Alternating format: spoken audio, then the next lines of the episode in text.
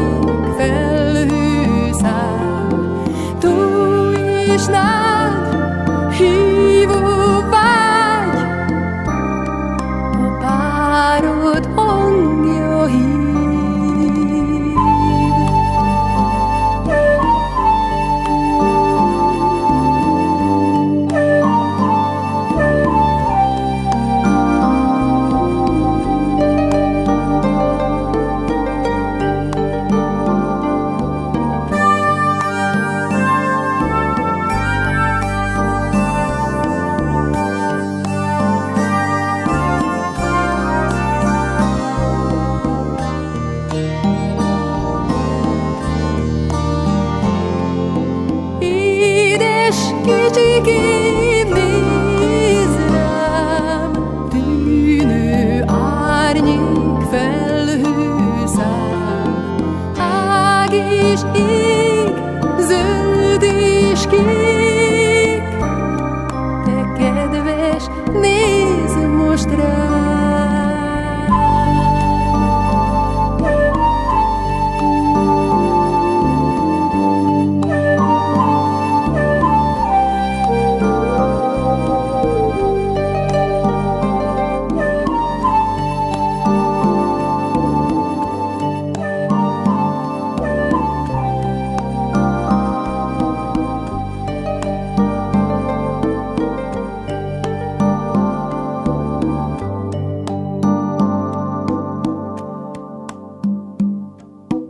Szeretettel köszöntöm mai vendégeimet, Cseresnési László nyelvészt, aki nemrég költözött haza Japánból több évtizednyi kinti munka után, és Mecsi Beatrix japanológus művészettörténészt, egyetemi docenst, aki tanszékvezető az ELTE koreai tanszékén, ha jól tudom. Szia Laci, hát veled tegeződni fogok a régi barátság Szia. okán, illetve eh, jó estét Beatrix. Köszönöm. Jó estét kívánok. Sakura cseresznyevirág. Tényleg ez Japán nemzeti virága? Hivatalosan nem nemzeti virág, de nem hivatalosan az egyik legkedveltebb virág Japánban. Egészen már a 8. század óta egyébként nagyon népszerű volt, és gyakran, tehát vannak erről adatok, hogy, hogy már akkor előszeretettel nézték a lehulló cseresznyéknek a virágait, és később aztán egyre népszerűbbé vált, és már nem csak az arisztokraták, hanem a hétköznapi emberek is gyönyörködtek a cseresznyevirágokban. Hogy és mikor született a dal, Laci? Hát a, a dalról azt írták a különböző források, minden tudásforrás, a Wikipédia, hogy ez egy régi japán dal. A, a valóság az, hogy ez egy régi stílusú és nagyon szép dal, gyönyörű a dallam, de ez az 1880-as években született. Van egy citera-szerű hangszer, a Koto a neve, és ennek tulajdonképpen erre írta valaki, akit nem ismerünk, nem tudjuk, hogy ki a szerző, és ebben az időben, tá, amikor először megjelent ez a dal 1888-ban, akkor a második verszaka volt meg, most a 1941-ben írtak hozzá egy első verszakot, és igazán híres azért lett azon túl, hogy hát nagyon szép, mert a hivatalos énekkönyvben az Oktatási Minisztérium által kiadott énekkönyvben az első helyen szerepelt, és hát olyan japán nincsen, aki ezt ne ismerné. És az ember elmegy Kyotoba, vesz egy zenélő dobozt, akkor tíz esetből kilencszer szerintem a szakura szól belőle. Akkor most megint csak mindkettőjüknek teszem fel a kérdést, most egy szubjektív választ várok, csak hogyan tetszett a dalnak ez a fordítása, illetve ez a fajta feldolgozása, amit én énekeltem az elején. A szakurának legalább három különböző jelentése van a japán irodalomban. Én főleg arról beszélnék, mert Na, abszolút beszélj, nem értek, a, nem értek a képzőművészethez. De a, a szakurának a mi úgy gondoljuk, hogy a természet újjászületés és a tavasz ilyen jelentései vannak. Tehát nem nagyon, mert már egy tizedik századi gyűjteményben, versgyűjteményben, Kokin Vakasú a neve, ezernél több vers van, és ezek között a versek között már Szakurának az elmúlás jelentése az emlékezés jelentése, ilyen, ilyen, ilyen fajta szimbolikája van. És hát ez az egyik, a másik szimbolika az is nagyon régi hogy a legjapánabb virág, ugye, volt egy Motori Norinaga nevű ö, tudós, aki a 18. század második felében alkotott, és ő azt mondta, hogy ha, ha Japán japánságát kérdezi valaki, akkor erre az a válasz, hogy a reggeli napfényben illatozó szakura virág. Mm-hmm. Szóval ez, ez, ez a másik szép. és a harmadik jelentés, ami ami kifejezetten szomorú, ez a halál, elmúlás. A, a harcos, aki úgy hullik le, mint egy virágszírom. Ez a három jelentése van. Ha, ha érdekes, akkor ezekről majd még beszélek. De Jó, erről inkább... majd, még, erről majd erre Igen. visszatérünk mindenképpen. Igen. Megkérem Lacit, hogy olvassa fel az eredetit nekünk, és utána majd fordítsa is le. Sakura Sakura, Noyamamo, Satomo, Miwatasuka Giri, Kasumika Kumoka, Asahi ni Niou. Sakura Sakura Hanazakari. Ez volt eredetileg a első verszak. Sakura Sakura a mezőn, a hegyen és a falvakban, ameddig csak a szem ellát. Kérdezni, vagy kérni esetleg, hogy elmondaná japánul nekünk ezt Most a... Ezt nagyon Mert... régen hallgattam meg ezt a, a Itt van, le van egyébként írva, igen. Aha. igen. Aha. Tehát ezt csak, hogy ne én olvassam.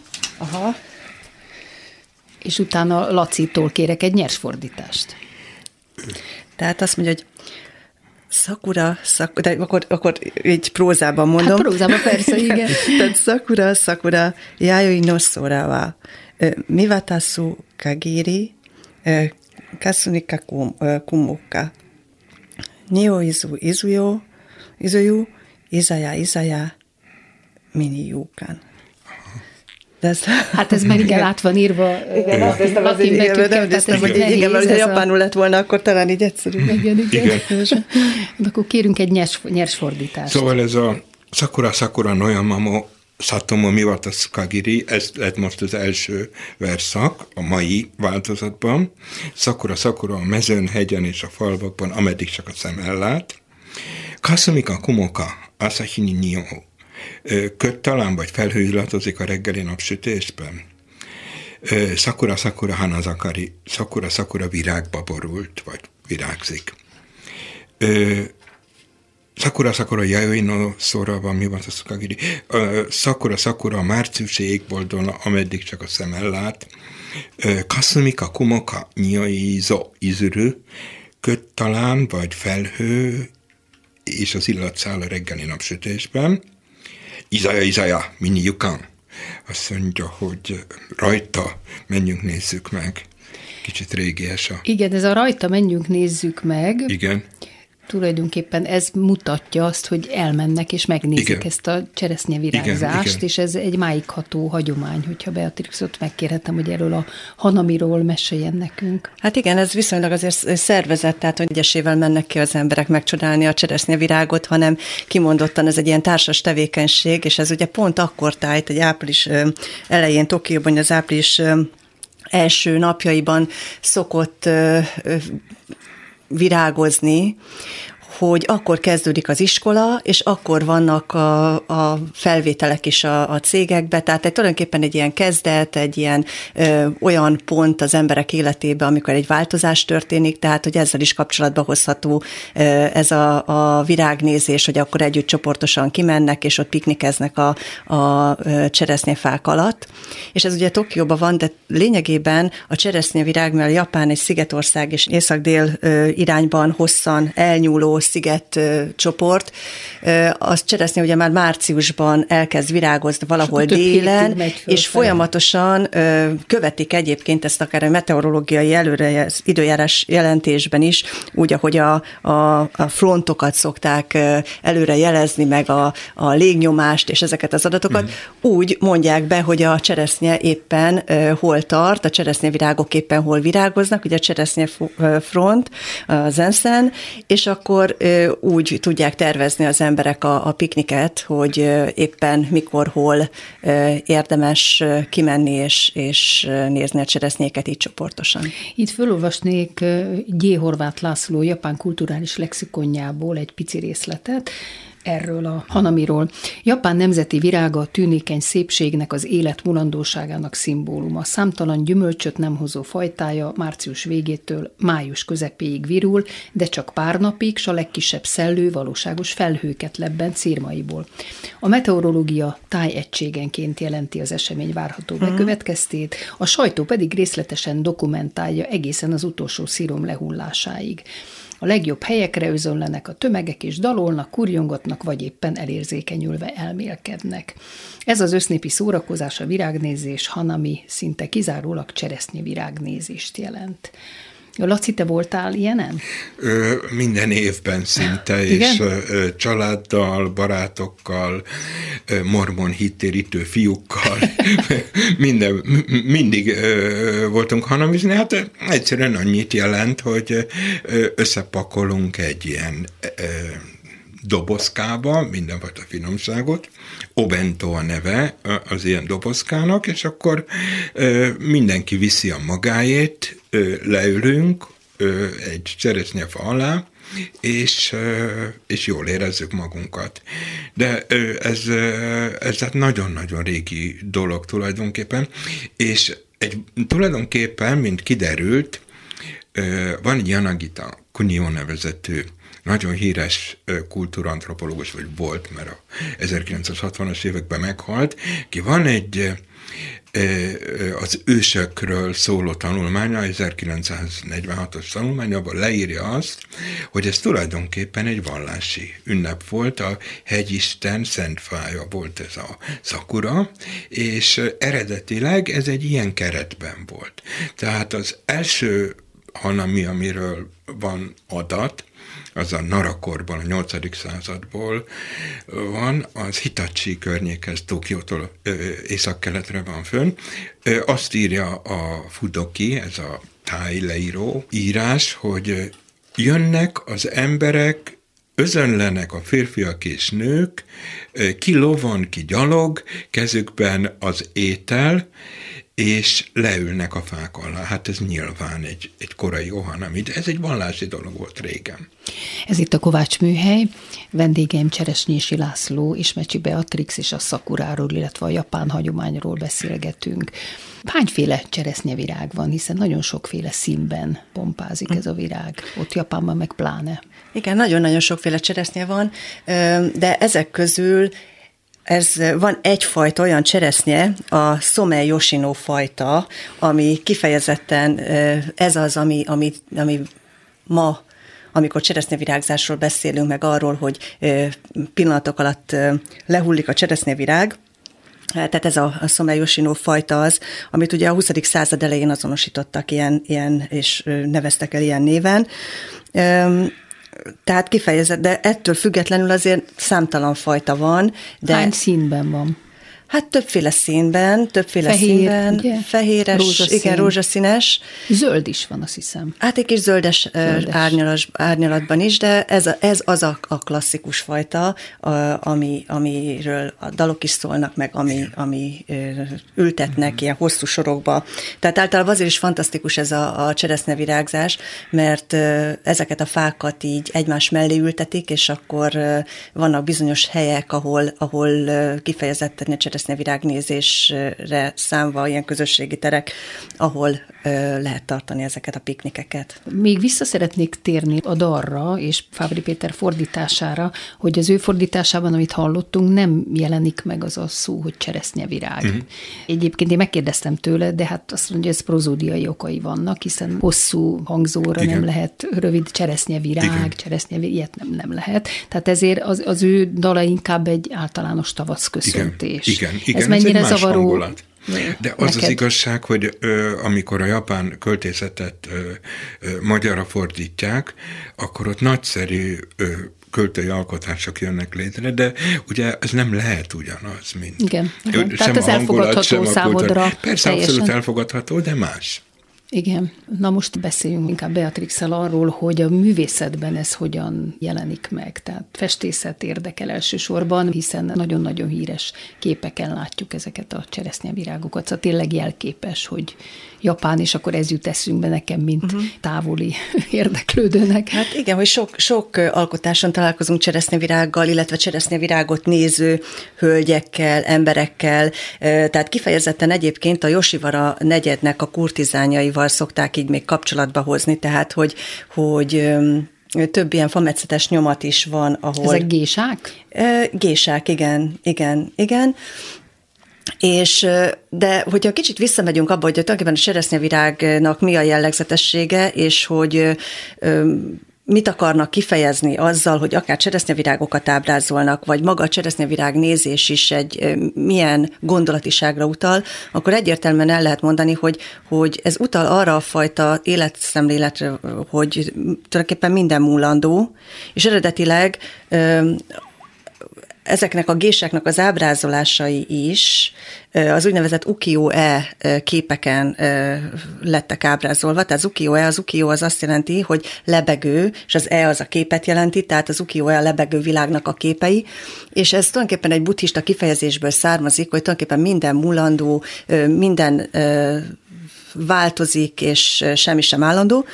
És tulajdonképpen itt az Edo korban, tehát már későbbi időszakban ott ennek egy ilyen világi értelmet adtak, és azt mondták, hogy nem buddhista értelemben, hanem inkább az, hogy, hogy ragadjuk meg az életnek ezeket az apró örömeit, és ezeket ábrázolták ezekkel a fametszetes nyomatokkal. Ezek tulajdonképpen olyanok voltak, mint ilyen plakátok, vagy olyasmi műfajnak, sokszor is adott műfajnak fogható fel és itt ábrázoltak szép hölgyeket, tehát a mullandó szépséget, de így a kettő így összekapcsolódik, és van, amikor voltak olyan leírások is, hogy bizonyos gésákat, és ez is nagyon a természetnek a változásaihoz köthető, hogy tavasszal és ősszel kiadtak a gésákról egy ilyen, ilyen hát olyan, mint egy ilyen utikönyvszerűség az oda érkező látogatóknak, ahol lehetett őket azonosítani, és ott például ö, voltak olyanok, akiknek például a cseresznyevirág volt a jelképe, és akkor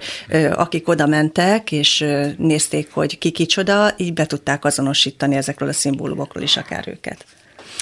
Laci, akkor térjünk vissza, mert ez nagyon izgalmas kérdés, hogy a császárért életét áldozó katona, a kamikáze, hogy az ő szimbólumuk is ez a cseresznye, ez, ez nagyon-nagyon izgalmas, ezt mesélj erről Igen, egy picit. én hoztam néhány sort, ami ehhez kapcsolódik.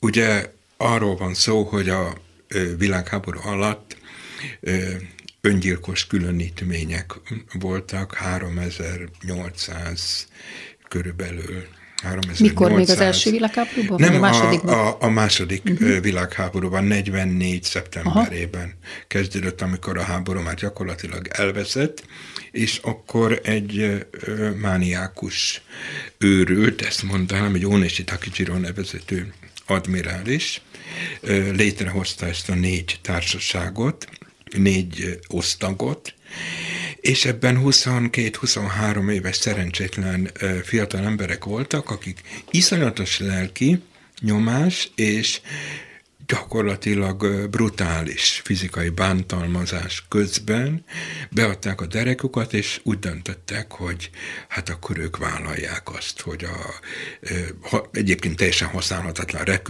repülőgépekkel belerepülnek az amerikai hadihajókba. Korai öngyilkos terroristák. Öngyilkos ugye? terroristák Igen. voltak, és a, a dolognak az érdekessége az, hogy ez a szakura szimbólum, Egyébként megjelenik az egyik osztálynak a neve, az a hegyi, hegyi szakura, Yamazakura a neve, és maga ez az Onishi Takijiro átvette ezt a képet, egy Yosano Akiko nevezetű költőnő volt az, aki először leírta ezt, hogy az életét a császárér áldozó katona az az olyan, mint a cseresznyevirágnak a szírma.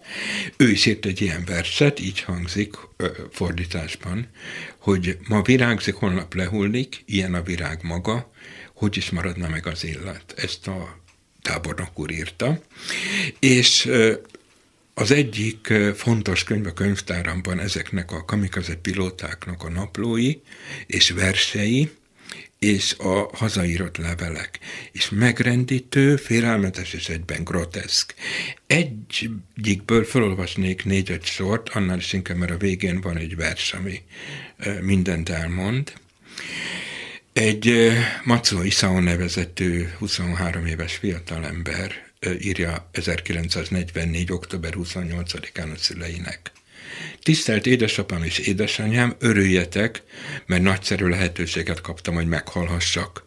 Ez az utolsó napom, úgy fogok lehullani a déli tenger égboltjáról, mint a cseresznyévirág. Nankaino Sorano Hanato Csirimasz az eredetében. Célunk, hogy rázuhanjunk az ellenség hajóira. Voltak itt fotóriporterek, akik fényképeket készítettek rólunk. Feltétlenül nézzetek meg minket a mozi híradóban. Jaj, de borzasztó. Az. Kelt Manilában bevetésünk előtti éjszakán fiatok Isao, és akkor utána írt egy hajkut, tehát egy ilyen 5-7-5-es verset, lefordítottam. Kinyílani jó, és lehullani is jó, Sakura virág. Sakumoyoshi Chirumomataiyoshi Sakura bana. Na most nagyon sok ilyen vers van, és nem akarom ezen az időt fúzni, csak egy dolgot, 40-nél több ilyen szakurás vers van ezeknek a kamikazéknak a, a könyvében, és van közöttük egy ember, úgy hívták szegényt, hogy Nakao Taketoku. Valószínűleg, ha ez az ember életben marad, akkor ő lenne a 20. század egyik legzseniálisabb japán költője. Ilyen sorai vannak, hogy mint egy gyönyörű nő, úgy zakog a holt. Milyen magányosan ketyeg az óra az éjszaka csöndjében. Hm. Hmm. Hát igen. Hát akkor itt az ideje, hogy lejátsszuk a szakurát egy másik feldolgozásban, amit Laci, te küldtél nekem hmm. át, és gyönyörűnek találtam, úgyhogy hallgassuk meg Ayumi Ueda előadásában a szakurát.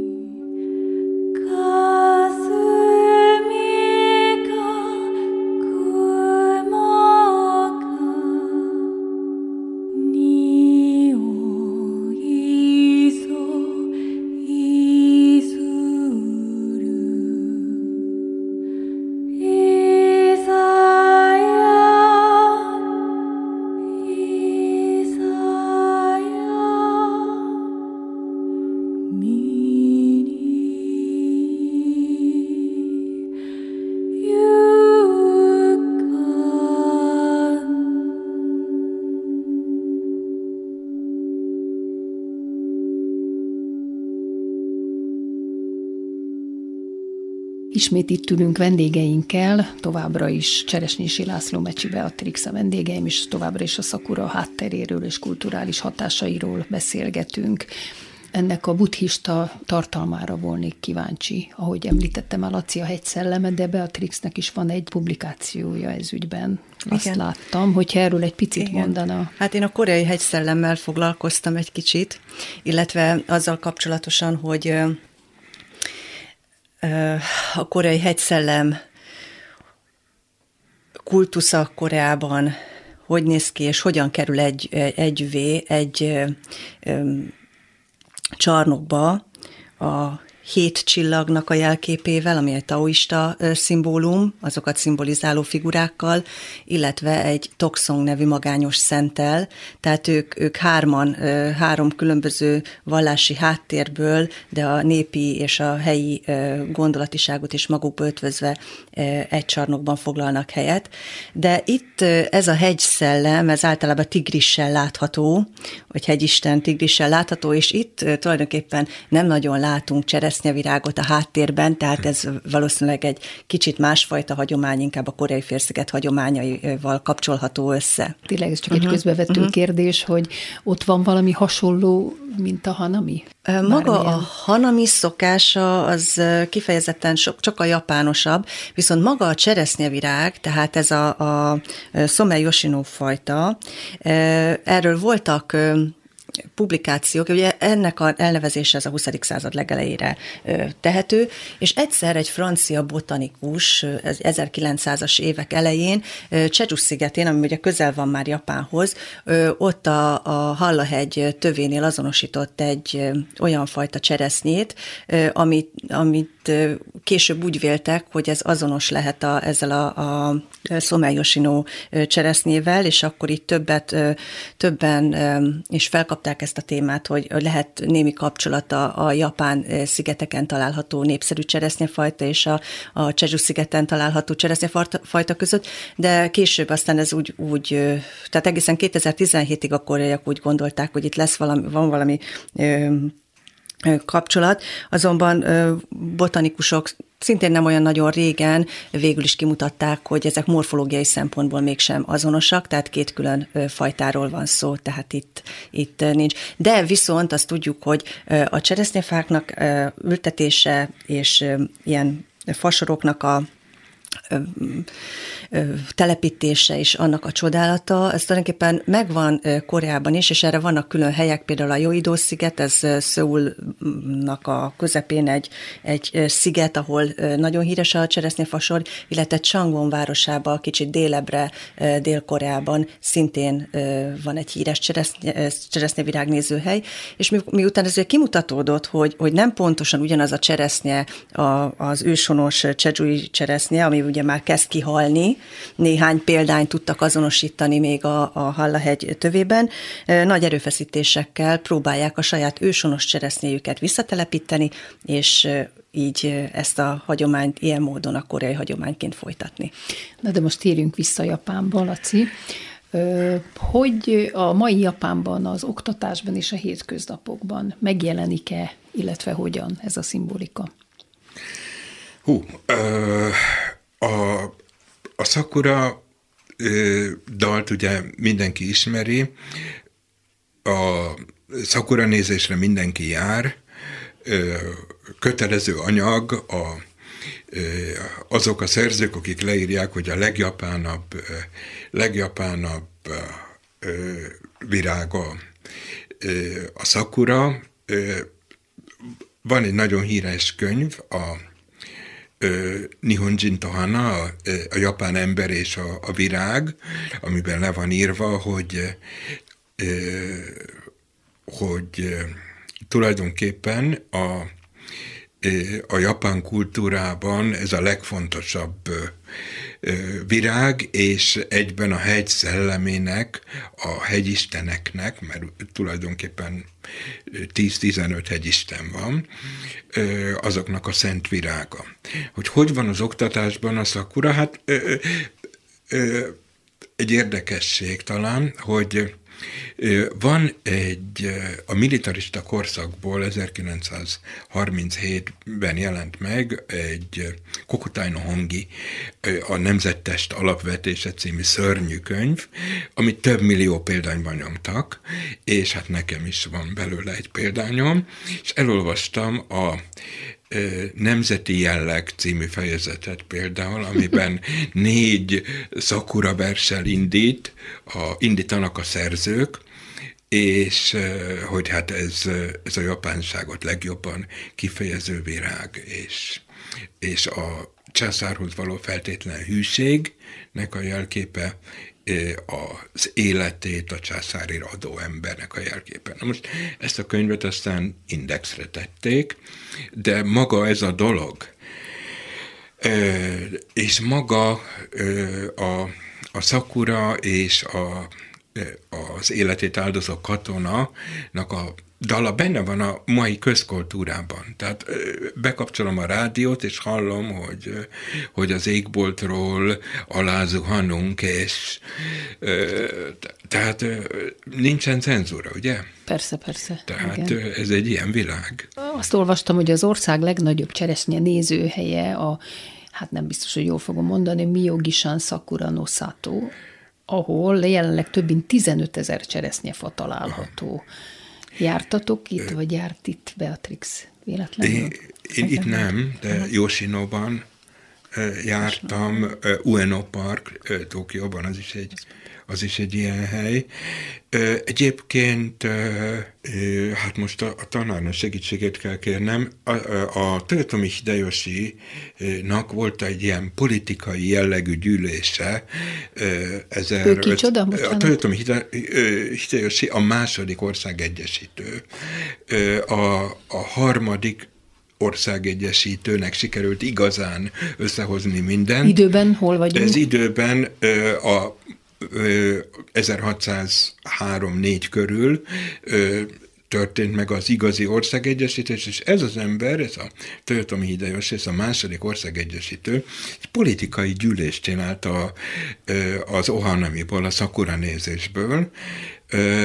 A Yoshinoi az azt hiszem 1500 Na de várjál, állj meg, akkor hogy, hogy csinált ő ebből egy politikai Hát a politikai gyűlés 5000 embert hívott meg, Igen. és ez az ez 5000 embert és 33 helyen biztosította egyébként a katonáival a helyszínt, úgy, mint egy modern politikus, mint egy Igen. amerikai És elnök. mi volt ebben a... Az volt a különleges, hogy 5000 ember összejött, vendégül látta őket, és a halála e- előtt egy, egy, egy pár hónappal, 1590 98 tavaszán, tehát négy évvel később még egyszer Kyoto-ban is megismételte, és akkor is nagyon sokan voltak ott. De a tehát program ugyanaz volt, hogy program nézték. ugyanaz volt, hogy megnézték a cseresznyéket, és meghallgatták, és, meg, és megették a megevendő dolgokat, ennyi. Ennyi volt, és az, azért az az érdekesebben, mind a kettőről született a Biobu, az az egy ilyen paraván. Par, paraván, paraván, igen. paraván a neve. Szóval egy ilyen festett paraván született mind a két cseresznyenézésről. És nagyon-nagyon-nagyon érdekes, hogy politikai gyűlés. Ja, jut eszembe, a 18. századi kabukikban szinte mindegyikben van egy ilyen cseresznyyenéző dolog. Hát a színházban ez, színházban ez, ez is, igen, igen. De, de még a 11. század elején született Genji regényében is van egy ilyen fejezet, egy egész fejezet. Ez egy ilyen derűs, piknikező, udvari szakoranézés. Uh-huh. Egyéb művészeti é- alkotásokban hogy jelenik történik? Meg? Igen. Tehát igazából most egy visszatérve egy picit még Jó, az előzőhöz, a cseresznye virágnézés élménye, mondjuk én nem Tokióban, hanem inkább délebbre, egy Kyoto környékén voltam, amikor sikerült így bepillantanom a cseresznye virágok közé, vagy tulajdonképpen az, hogy lássam még őket virágozni, és ez egy nagyon, nagyon ritka lehetőség volt, mert éppen Koreában voltam, és onnan mentem át Japánba, és hát ugye, mivel hogy figyelik azt, hogy mikor szoktak lenni a, a cseresznyenéző időpontok, mikor volt az előző évben a, a cseresznyevirágzás, ehhez képest a jegyek ára is úgy alakultak, hogy április felé már jócskán nőttek a az összegek, és hát pont hugom akkor látogatott meg engem kint Koreába, és át szerettünk volna menni Japánba, hogy ő is tanult japánul, hogy akkor ez lesz egy kis tavaszi kiruccanás, de hát néztük a jegyárakat. Bocsánat, akkor rögtön itt elakadok, ezért pénzt kérnek? Igazából Nem az, csak, hogy mindenki oda megy, mint egy piknik, vagy Na, egy... két dolog van. Az egyrészt ugye a repülőjegyárak, hogy ahhoz képest magasabbak voltak, Igen. de annyit mondanék, hogy az volt az óriási szerencsénk, hogy pont abban az évben korábban volt a cseresznyevirágzás, és amikor éjszaka kiléptünk a, a repülőtérről, már utána a gyönyörű cseresznyevirágok a sötétben, tehát még, még szebbek voltak, ahogy, ahogy megérkeztünk, és hát ez egy óriási szerencse volt, hogy abban az évben korábban virágzott a cseresznye, és hogy külön pénzt kérnek érte, az is így van, mert hogyha bemegy az ember egy, egy buddhista kolostor területére, ugye a kolostor az náluk olyan, hogy egy nagy park, és ott vannak különböző csarnokok, tehát nem úgy, mint nálunk egy-egy templom, és ott is a, a templom kertekben az, hogyha nyílik a cseresznyevirág, akkor külön cseresznyevirág jegyet kell vásárolni, tehát feláras, de adnak hozzá a cseresznyevirág néző jegyet is, tehát hogy azt eltelti az ember emlékbe könyvezőnek, tehát Értem. hogy ez az emlék ez így megvan, de hát így minden egyes buddhista templomba jócskán többet fizettünk, mint amennyi a, a belépőjegy lett volna. Felolvasok nektek egy mai beszámolót, egy tokiói fiatal így nyilatkozik, Nem szeretem a hanamikat, ne írts félre, igenis élvezem a természet szépségét és a szolid bulizást, de nem éppen kellemes egy terítömött kuka mellett ülni, és közben azokat nézni, akik egyik percben olyan munkatársak, akiket tisztelek, a másikban pedig öklendező részegek. Tokiói újságok szerint a csúcs az 1998-as Hanami szezonban volt, a japán fővárosban 247 személynek volt szüksége orvosi ellátásra a túlzott alkoholfogyasztás miatt. Ebből 55 esetben alkoholmérgezés volt a kórisme. Uh-huh. Erről mi, mik a tapasztalatai, Laci? Én a 33 évből azért 27-et vidéken töltöttem. Tehát ott ez nem volt jellemző ezek ott, szerint. Ott, ott azért más a, más a világ. Amikor Tokióban tanultam, akkor volt ilyen élményem, hogy nem az Uenoi szép parkba mentem, hanem Hát mindenféle ismerősökkel egy, egy olyan helyre, ahol hát kicsit zsúfolt volt, és mindenki, minden centiméterre jutott három ember. Szóval az valóban, valóban szörnyű, és hát ugye ami a részegséget illeti, sokkal nagyobb százalékban vannak Japánban olyan emberek, valamilyen genetikus oka van ennek, akiknek a teste nem tudja feldolgozni az alkoholt. És ettől körülbelül egy pohár, aha, ja, egy pohár rizsbor az elég, és rendkívüli állapotba jutnak tőle. igen, szóval... igen, igen. Beatrix, kellenek ezek a hagyományok, és mi van itthon ehhez hasonló? Mert nekem a május állítás jutott eszembe, de hmm. mit tudunk erről. Hát igen, tulajdonképpen ezek mindig jók, ezek a közösségi élmények, de talán egy picit más a japán közösségi élmény, meg egy itthoni közösségi élmény, bár az is lehet, hogy ez folyamatosan változik mind a két helyen, tehát hogy mi a jelentősége annak, hogy összejönnek emberek és közösen vesznek részt valami ilyen tevékenységben, hogy hát ezek szerintem mindenképpen, mindenképpen jó ö, alkalmak, arra is azért is érdekesek, hogy valahogy az ember tudatosítja magában az, az idő változását, az évszakok változását. Ugye nálunk is négy évszak van, Japánban is négy évszak van. Japánban különösen, különösen erőtelj, vagy nem is azt mondom, hogy erőteljes, de különösen érzék, van egy nagy érzékenység, már régis, réges-régtől fogva ezekre az apró változásokra, és ezért főleg ugye a tavasz, meg az ősz az a két legfontosabb évszak, amiről számos költem gyűjtemény született, és ugye nem csak cseresznyevirágnézés van, hanem a, a juharleveleknek, a vörös juharleveleknek a nézése is, bár az nem annyira híres, mint az a mikor, cseresznye. mikor van? Uh-huh. Az hát az ilyen október-november körül van, de hát attól, ugyanúgy, mint ahogy a, a cseresznyevirág, hogy az is délről észak felé, ez is így folyamatosan változik attól függően, hogy, hogy um, hogy telik az idő. És Mert nekem a, még a májusfa állítás jutott eszembe itthon, illetve uh-huh. a Szent Iváni igen. A tűzugrás. Tűzugrás, tűzugrás igen, ami, azok is ami, nagyon jó, igen. Meg hát azok ugye íreknél is, meg más népeknél uh-huh. is vannak ilyenek, de ott de is végül is arról szól, hogy a természettel együtt az ember, igen. és azt, hogy ünnepi, hogy, hogy változnak a dolgok. Igen. Van egy magyar film, én nagyon szeretem, a Liza a Róka tündér, uh-huh. nem mhm. tudom, igen, hogy igen. igen, mennyire igen. láttátok, igen. látták? Rég, igen, igen hogy ott végül is egy japán rókatündér szelleme, tehát ott az lesz hatással, ugye mindig valahogy meghalnak ezek a férfiak. Hogy tetszett ez a film? Ó, nekem nagyon tetszett, én Új Mészáros Károly is. Igen, igen, igen. igen, hát egy nagy, nagy szerettem. élmény volt, mert hogy nem igazán csak Japánról nem, szólt, nem, nem, nem. hanem benne volt több kultúra, meg benne volt a magyar, Magyarország is egy nagyon sajátos nézőpontból Hogyne. bemutatva.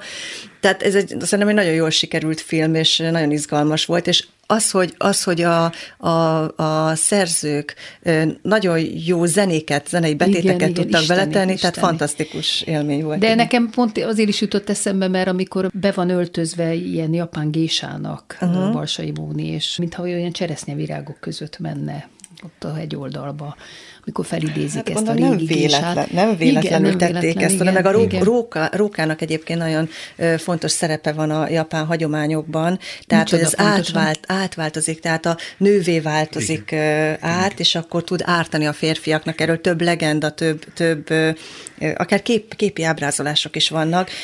Van egy 19. századi nyomat is arról, hogy hogyan a híres átváltozások, hogy még úgy néz ki, mintha nő lenne a, az illető, és a kis gyermeke, három éves gyerek így megy utána, mert akkor hagyja el a, a családját, ez a eredetileg róka, de nővé változott hölgy, és akkor a, a művész azt egy nagyon-nagyon jó pofa megoldással úgy ábrázol, hogy a papír, ugye papírfalaik vannak, és a papírajtón a Shojin keresztül látszik már, hogy hátul még nő alak, de ott már a rókának a kontúrjai látszanak, a, a, ahogy, ahogy átmegy a, az ajtón, tehát hogy így, így lehet érzékeltetni azt, hogy a, a rókák átváltoznak nőké, aztán utána vissza rókává. Itt a filmben is nagyon eljátszanak és ezzel a ez dologgal, is, igen. És ez, ez, ez itt a kulcs, ez egy nagyon, nagyon fontos elem, és ez nagyon jó, hogy így inspirációt nyújtott itt a film. Laci, ha még nem láttad végig, akkor feltétlen. Nem láttam sajnos. Az jutott eszembe, hogy van egy, ma már nem igen mondják, de kilóg a rókafarok Hoppá, látszik a patája az ördögnek, ahhoz hasonló. Van egy ilyen mondás Van egy Japánban? ilyen mondás, kilóg a rókafarok, igen. Hát talán nem mad, mai nyelv, de, de van, van ilyen. Nem tudom. Hát köszönöm Lacinak és Beatrixnek, hogy mm. itt körbejárhattuk ezt az egész mm. témát a szakuráról, a cseresznyevirágról, és hogy e vendégeim voltak itt a Kovács műhelyben. Hát mi köszönjük a meghívást. Viszontlátásra. Viszontlátásra. És köszönöm hallgatóink figyelmét Pályi Márk és Csorba László munkatársaim nevében is. Az adás ismétlése ma este tízkor hallható, majd utána az archívumban is bármikor elérhető. Hallgassanak minket továbbra is az interneten, és már podcastként is. Jövő vasárnap egy újabb daltörténettel jelentkezik a Kovács műhelyben, de Kovács Krisztával is vendégeivel. A témát most Fantin dala adja a Nyomorultak című Schönberg Bubli musicalből Miklós Tibor fordításában. Első vendégemmel Forgács András íróval Viktor Igorról beszélgettünk, miért ekkora élmény a regény, miért van rengeteg feldolgozás a filmen is, és mi a titka a sikerének, ahogy a többi Viktor Igor regénynek is. Második vendégem Sasvári Sándor színész énekes lesz, aki nagyon sokszor játszotta Jean Valjean szerepét, nem csak itthon, hanem külföldön is, óriási sikerrel, őt pedig erről fogom faggatni. Kovács műhely vasárnaponként ötkor, ismétlés este tízkor, majd az archívumban bármikor. Viszont hallásra. És most következik a dal, Fantin dala. Álmodtam én egy álmot.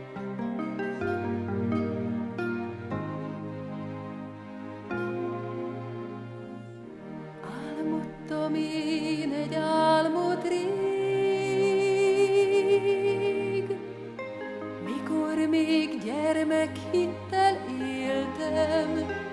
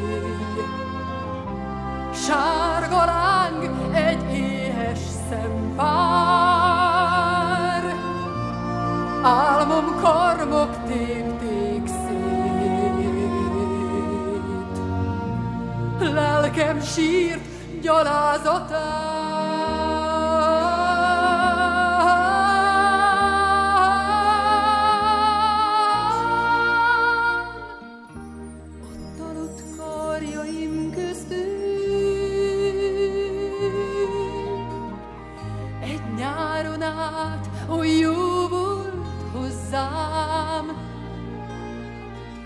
Asszonyjá őt egy gyermekből, s hogy jött az ősz, már messze jár.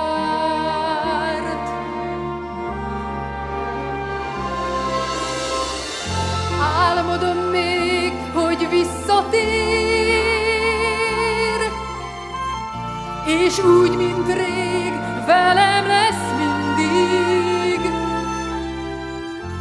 Hazug az álom,